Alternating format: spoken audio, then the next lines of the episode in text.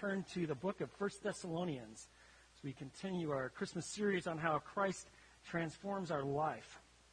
Now, it probably wouldn't take you too long to figure the answer to this question, but what do you think is the most frequent question that you are asked?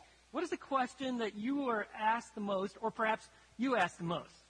And like, if you're like struggling with this, if you go out, let's say you're going to check the mail, you get to the mailbox, you bump into one of your neighbors, what is, what do you say? Like maybe hi, and then what? How are you? Right. And if they don't ask it first, then what? You turn around like, hey, how are you, right? It's like we're asking this question all the time.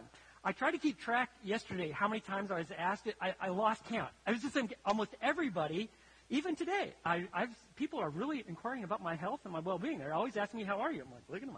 I think I'm all right here. You know, like we, we ask this question all the time. There's no official data that this is the most frequently asked question, but I think our experience tells you that we're asked and asking this question like all the time. So, like if you uh, you call a customer service line, or better yet, a telemarketer calls you, like just as you sit down for dinner, right? And what they you answer it, and then what and what do they say? How are you? It's on their script. Now, do you really think that they are really concerned about your well-being? I mean, when they ask how are you, um, like they're not expecting this. Like, oh man, I'm glad you asked. You know, my my dog died, and uh, and then you know, did I tell you that my spouse left, and uh, and then I've I've lost my wallet, and you know the well ran dry. I want to tell you more about. And they're like, no, no, I, I really don't want to hear about that because they really aren't after that depth of information. They don't want to hear about these things. They they don't want you to say this. You know, hey, I, I'd like to talk even more, but I'm going to sit down and eat. Can I call you when you're off work?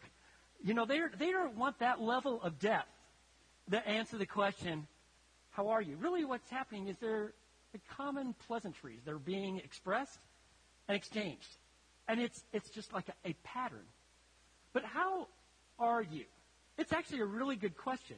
And to actually get to the real heart of a matter, you have to say this How are you really doing? Once you throw the really in, all of a sudden they realize, hey, I'm, this person is wanting to know beyond the superficial. It's actually a good question. How are you really doing? Are you at peace?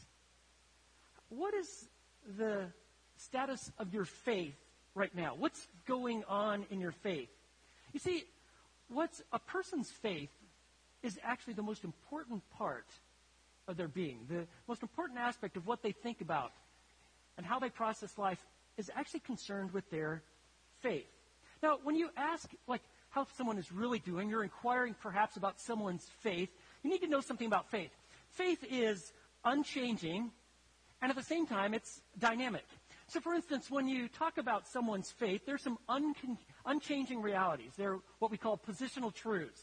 Like, for instance, that if you have a faith in Christ, like you're eternally secure, you can never lose your salvation.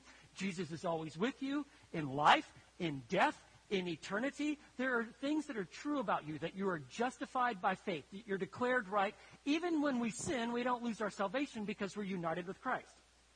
But there's something about our faith that is dynamic. Our present experiences of our understanding and our confidence in our faith in Christ fluctuate. For instance, it changes from day to day. The sense of peace or is it well with my soul kind of changes with our circumstances. Faith is like a muscle. And it needs to be exercised. It can, it can change. It can develop. Your muscle needs to be nourished. It needs to be exercised. It can be injured. It could be made weak. Did you know that your muscle could atrophy? By the way, that's not me. I know that some of you are like, hey, is that? No, it's not. Okay. It was a picture that someone found on Photoshop or something like that. So, it's, but your faith is like a muscle. If you want to be strong, you've got to exercise. If you want your muscle to develop, it, it needs to be nourished. Well, same is true about your faith. And your faith is so critically important that when you come to 1 Thessalonians chapter 3, that's why we find Paul five different times in verses 1 through 10 in chapter 3. He is speaking about your faith. Because how you're really doing is concerned about your faith. The most important aspect of our well-being is the state of your faith. So just to review, as we were going through the book of 1 Thessalonians, chapter 1, he talks about how these people genuinely came to Christ, how they had turned from idols to serve the living and true God. In chapter 2, he talks about how they were nurtured, how they heard the gospel, and how they initially started to grow. But chapter 3 is about them being established in their faith so that they can actually stand. So chapters 4 and 5 talks about how you walk in faith. And before you can ever walk, what does a little child need to first learn how to do? Stand. And so that's what you find here in chapter 3. So why do we focus on one's faith? Well, I want you to take a look at what he writes about. We focus on one's faith because our faith is designed to mature. Look at chapter 3, verse 1. He says, Therefore, when we could endure it no longer, we thought it best to be left behind at Athens alone. And we sent Timothy, our brother and God's fellow worker in the gospel of Christ, to strengthen and encourage you as to your faith. You see, your faith, faith is like a deposit. It's in your life. It's like a mustard seed. It's not meant just to stay there. It's meant to grow and to flourish.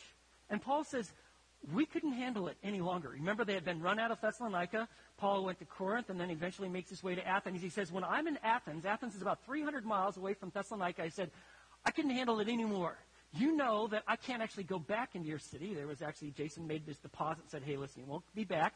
And so he says, you know what? I, am sending you Timothy.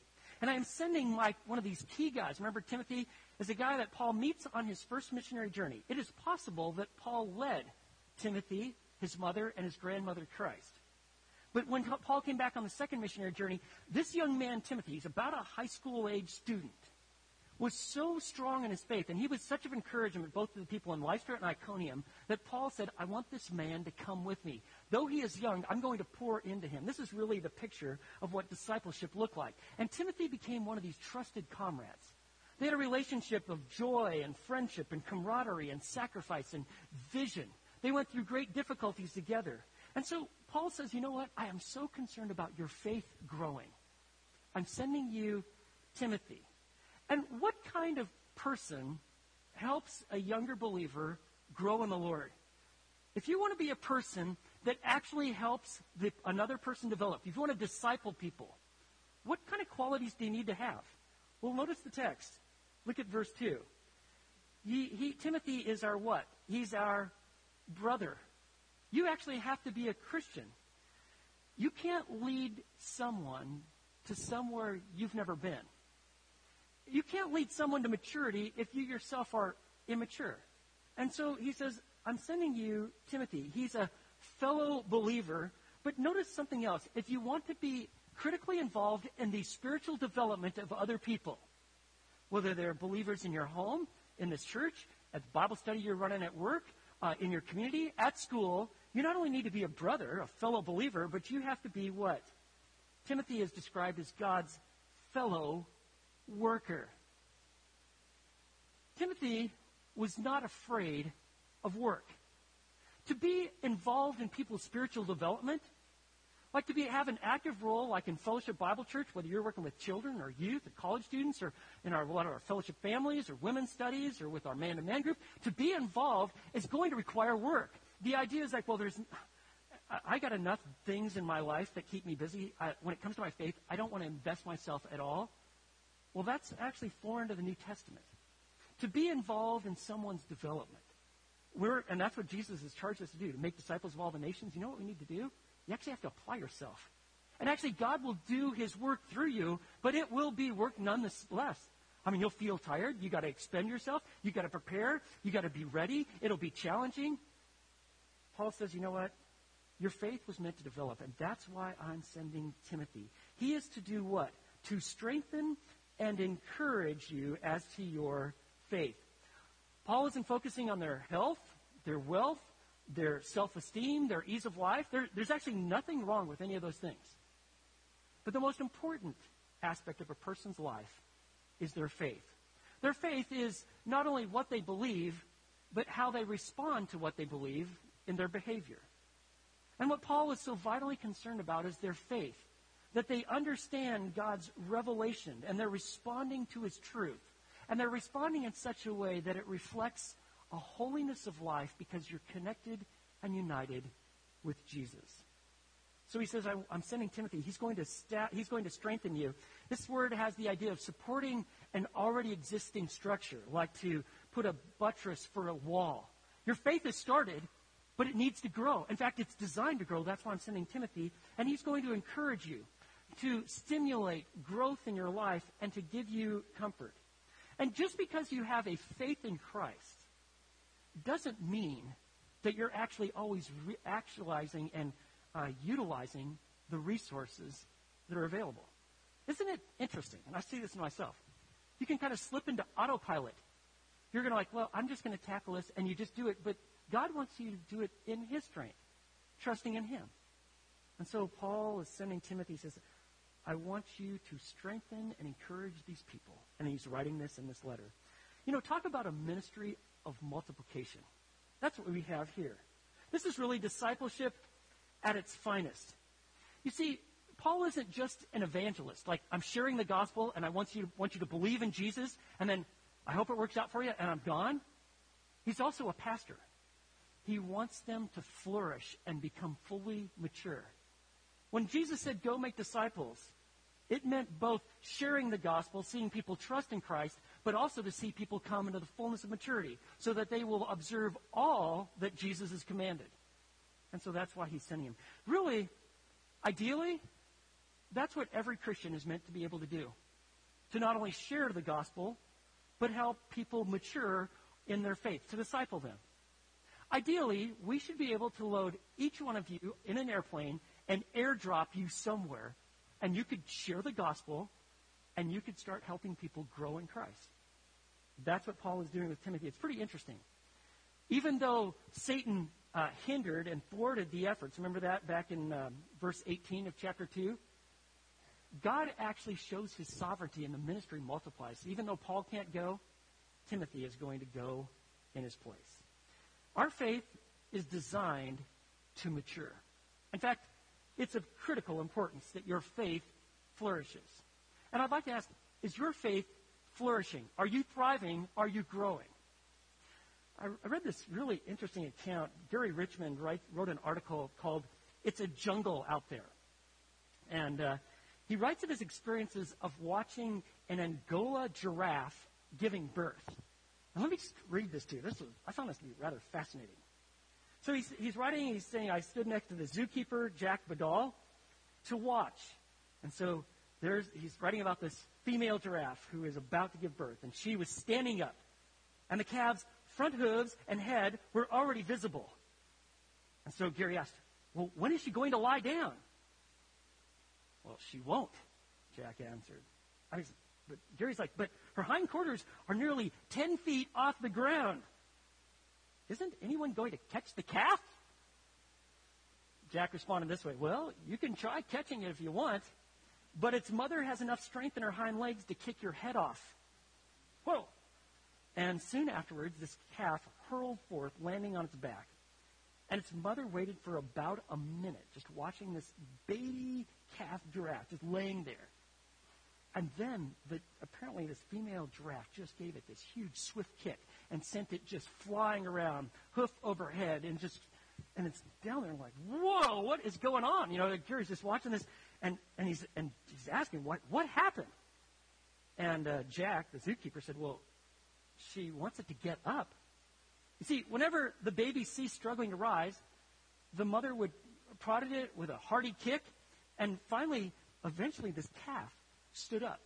Okay, so you got this wobbly little giraffe calf standing up for the first time, what do you think happened? This, I found this to be very interesting. The mother walked over and gave that little baby giraffe another swift kick and sent it flying back down to the ground. This was more than Gary could handle. It's like, what in the world? What's going on here? And Jack responded, the zookeeper, she wants it to remember how it got up. You see, in the wild, if it didn't quickly follow the herd, predators would pick it off. Very interesting. This mother giraffe wants the baby to thrive and survive. The mother giraffe understands that as an infant, that giraffe needs to get stable, needs to start growing. And, and yeah, I mean, you and I, we're not going to be kicking people, and we, we don't do that. We discourage that in the church. Just in case you're like, where's he going with this analogy? But I want you to understand this. God is fully intent that we don't get picked off, that we learn how to stand strong. And that is why Paul is so very interested in how these brand new believers are doing. He doesn't want them getting picked off by the enemy. He doesn't want them succumbing to all the trials and temptations that they're facing. You see, friends, why we focus on faith is because our faith is designed to grow and to mature. Let me tell you something else we see in this text here. Our faith is also destined to be tested. Why do we focus on faith? Well, you know, our faith is destined to be tested. Look at what he's talking about beginning in verse 3. He says, You know, I'm sending Timothy to you. He's supposed to strengthen and encourage you as to your faith so that no one would be disturbed by these afflictions. For you yourselves know that we have been destined for this. For indeed, when we were with you, we kept telling you in advance that we were going to suffer affliction, and so it came to pass, as you know. For this reason, when I could endure it no longer, I also sent to find out about your faith for fear that the tempter might have tempted you and our labor would be in vain. I want you to notice something in verse 3. Notice what he said. Our, we were destined for this. Do you see that? So that no one would be disturbed by these afflictions, for you yourselves know that we have been destined for this. To be in Christ is to go against the grain and the flow of this world. You are no longer under the dominion of, of Satan. You're now in the kingdom of the beloved Son. And you're, you're, there's going to be a war. And there's going to be challenges. Life might actually become more difficult for you to be a Christian. And Paul made it utterly clear when you trust in Jesus, it, it could actually get more difficult. Uh, recently, I had the privilege of leading a, a young man to Christ. And one of the things I told him before he left my office is that it could get rough out there especially with the crowd that he's been running with. They may not like it. It could get tough. And Paul is saying, you know, you need to understand. Jesus said, you know, in this world we're going to have tribulation, but take courage. I have overcome the world. But make no mistake, as much as you and I value comfort, and we really don't want to have any problems, you're going to have troubles, and you're going to have trials, and there will be tribulation. And what Paul is very interested in them is that they would learn to respond correctly to the difficulties that they face. Sometimes, you know, when I, you and I, when we face trouble, and it's like things are hard or it's difficult, you're like, oh man, I must be, must be doing it wrong. I mean, I've tried to take a, a lead here and being involved in this children's ministry, or I'm, I'm actually taking this big step and I'm helping out with the youth now, or you know, I tried to trying to lead this Bible study at work, or I've actually tried to share my faith with a fellow classmate, and all of a sudden it gets tough, and you're like, oh man, God must not want me doing that. Uh-uh. You should expect it. In fact, when you make spiritual advancements in the lives of other people, it's like you got a target on your back, and it's going to get more difficult. And some of you, and as I'm just kind of looking around the auditorium, you're like front line. You're in it. I know you face difficulties and hardships. You should expect it. And that's what Paul said. You know, we kept telling you that we're going to suffer affliction. Remember that? Verse 4 Indeed, when we were with you, what we told you about this, that we kept telling you, like over and over in advance, that we were going to suffer affliction. It's not like, like Paul like saw what was going to happen. He knew by virtue of following Christ and advancing the gospel in a world hostile to Christ that there's going to be a price to pay. And so he said, I don't want you to get thrown off by this. We're suffering, we're enduring this, and guess what? It's come to pass. Just as you know. You've heard about these things. And so that's why he says, you know, I couldn't endure it any longer, so I wanted to find out about your faith. You know, trials and difficulties, uh, they're hard. I really wish I didn't have them, and I really wish you didn't have them. I would love it always to be well and perfect, and your circumstances always just to seemingly be without any problems whatsoever. But it is not that way. I can tell you that trials can provide multiple blessings in disguise. William MacDonald writes, not our William MacDonald, but another William MacDonald. Our William MacDonald could write this as well, but he wrote this. For instance, trials, they, they prove the reality of our faith, and listen to this, and weed out those who are mere professors, but not true possessors. There are a lot of folks that give lip service like, yeah, I believe in Jesus, you know, I'm a Christian. If, if pressed, I'm a Christian. But they really don't know Christ. They don't even know the gospel. They haven't really believed in Jesus, but they're going to say they're a Christian. This is pretty popular in the South. Trials have a way of just kind of weeding it out, whether you truly know Jesus or not. Another thing about trials, they develop certain graces, uh, such as endurance in our character. They enable us to comfort and encourage others who are going through trials. You've been through difficulty and trials. Don't you find yourself much more sympathetic and caring and interested about those who are going through trials? Why? Because you've experienced it firsthand. Um, they make us more zealous for spreading the gospel. When you go through trials and difficulty, God uses that. It's like a refining that takes place, and now you're actually more gospel centered and gospel oriented. And something else is it removes the dross from our lives, like greed and complacency. You go through difficulty, it has a way of streamlining your faith and getting out all the clutter. Paul was so very concerned. He says, You know, you're going through trials. And that's why I, couldn't endure it any longer. I sent you Timothy. And he says, verse 5, for this reason, when I could endure it no longer, I also sent to find out about what? Your faith. Because your faith is the most important part of your life. For fear that the tempter might have tempted you, and our labor would be in vain.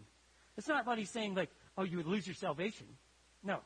It's that you would become fruitless. You would cease walking by faith and trusting God in all circumstances. God wants all of you. He wants you to trust Him completely. And Satan, though he cannot take away your eternal life, he can never strip you of your salvation. He can make your faith rather ineffective. He can make your personal experience of walking with God rather anemic. And just to remember the devil's most powerful tools, the killer D's. We referenced them a little while ago, a couple weeks ago. Have you not maybe seen them? For instance, like some of Satan's most powerful tools are like distractions. Anyone or anything that keeps Christ from being at the center of our lives. Or discouragement. When we lose courage and confidence and enthusiasm for Christ. And, you know, like fatigue and fear and frustration and failure, they, they have a way of just making us feel discouraged. And we just, we lose sight of God and we lose sight of the fact that God's in this equation and we can trust Him. Another one of tools of Satan is disengagement. What happens is you just start separating from other be- believers. You stop being involved with the church, and, and you just isolate yourself. Everything the mama giraffe understands, you seem to forget. Another one is just disqualifiers. You just start engaging in some pretty serious sin, like pride, immorality, or greed. And there's another. You just, you just begin to doubt. You doubt that God really will come through. You start doubting the promises of the Bible. In fact, you stop reading the Bible altogether. And that's why Paul, five different times in these ten verses, focuses on our what? Our faith. And praise God for the gospel. Man, if, if you've engaged in sin, you find yourself alienated, remember, Jesus Christ, crucified, died, and was buried, and he rose again on the third day. You've got life in Christ, and no matter where you're at right now, even if you sense, man, I got like the coldest heart ever, you just trust in Jesus and he will revive your life. God renews us with his presence, the truth of his word, and his people. That is why it is so critically important to be a part of the body of Christ. You see, it's our faith in Christ that keeps us grounded when the enemy attacks. And I know, I know that Satan is, would love to destroy this church. I mean, look what God is doing. We got people that are coming to Christ. We got people from other countries that are visiting that are coming to Christ and are going back to some very hostile environments, but they're doing so on the strength of Jesus. We got so many people growing in the Lord. Look what's going on in our church. Don't you think that Satan would love to just divide and tear this place apart and shred it?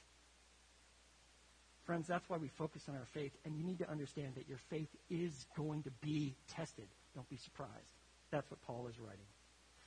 Knute Larson uh, recounts a time in his life where he went to a hospital to visit a couple of friends of his were, who both were dying of cancer. Um, and in fact, he wrote that a week later, after he visited them, they, they actually both passed away on the same day.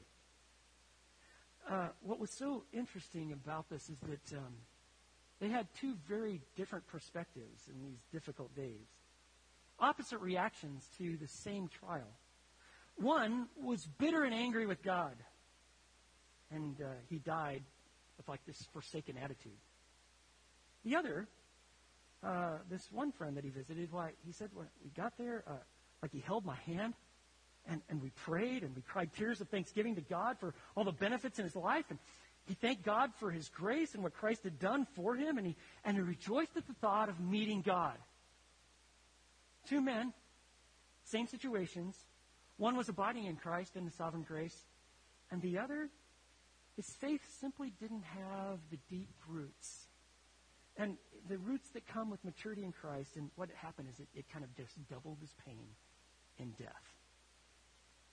You see, friends, our faith in Christ, it's what transforms our life. And that's why Paul is so critically, important, critically concerned that it's growing and flourishing. Because your faith is going to be tested. Let me tell you one other reason why we focus on faith. We focus on faith because our faith deepens the joy of fellow believers. So as you've been looking at this text, chapter 3, like verse 1 and verse 5, he's like, I can endure it no longer, man. I am beside myself. Don't you find not knowing creates a lot of tension in your life? I mean, it kind of tears you up. I, I don't like surprises, and I, I don't like not knowing. I like to know, but there's things in our life where we simply don't know. And haven't you ever had an experience where just not knowing is just like, ah, you're just kind of going crazy? I, um, I was reading this. Uh, Lee Eclov wrote a, these following quotes from a, an imaginary journal of a wife and her husband reflecting on the same day's events.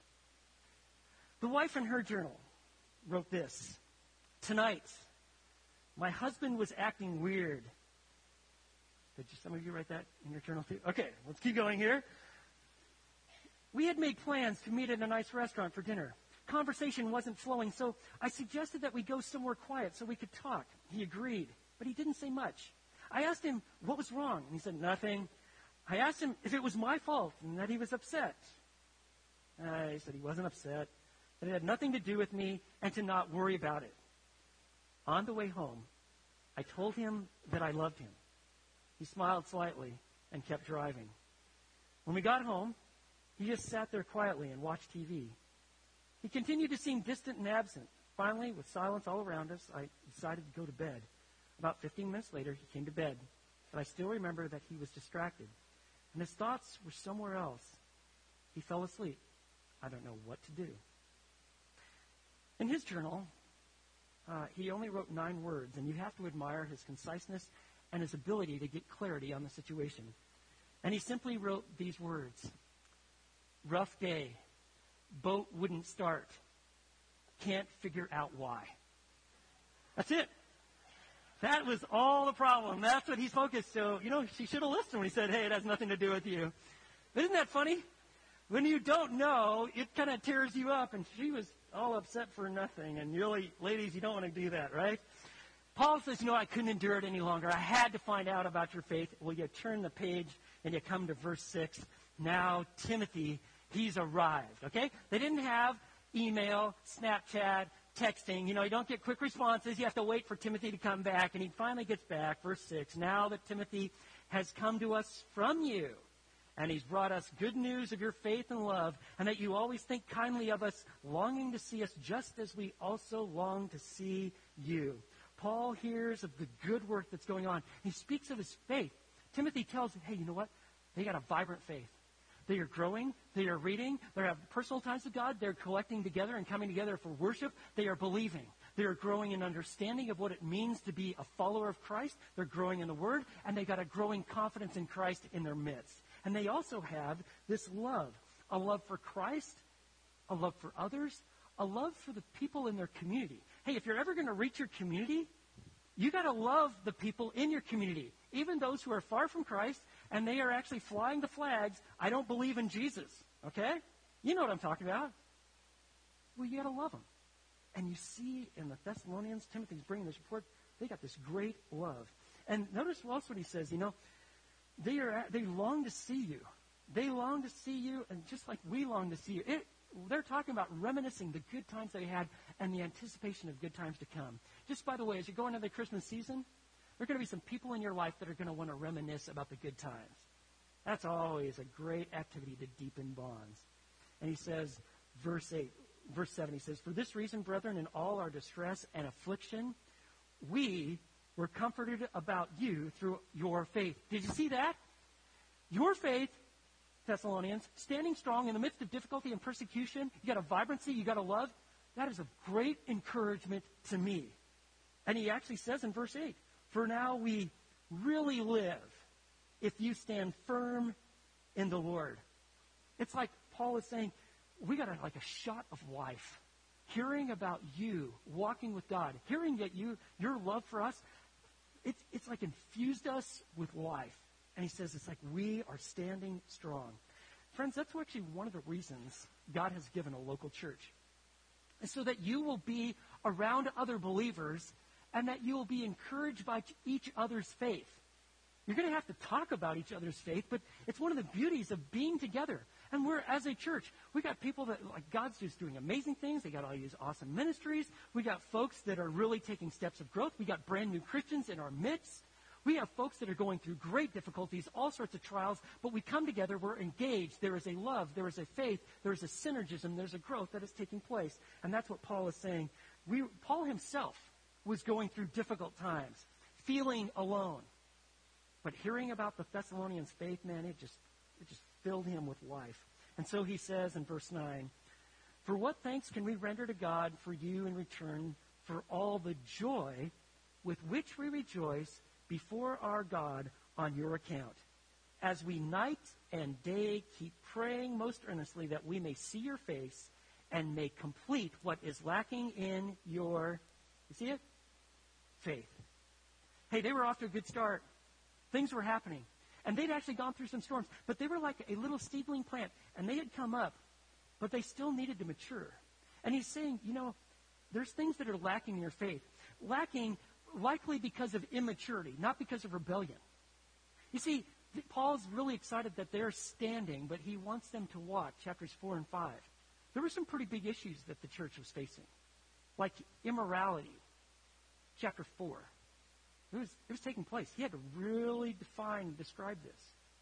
There were some folks that uh, had great concerns about like the coming of the Lord and, and what happens when believers die.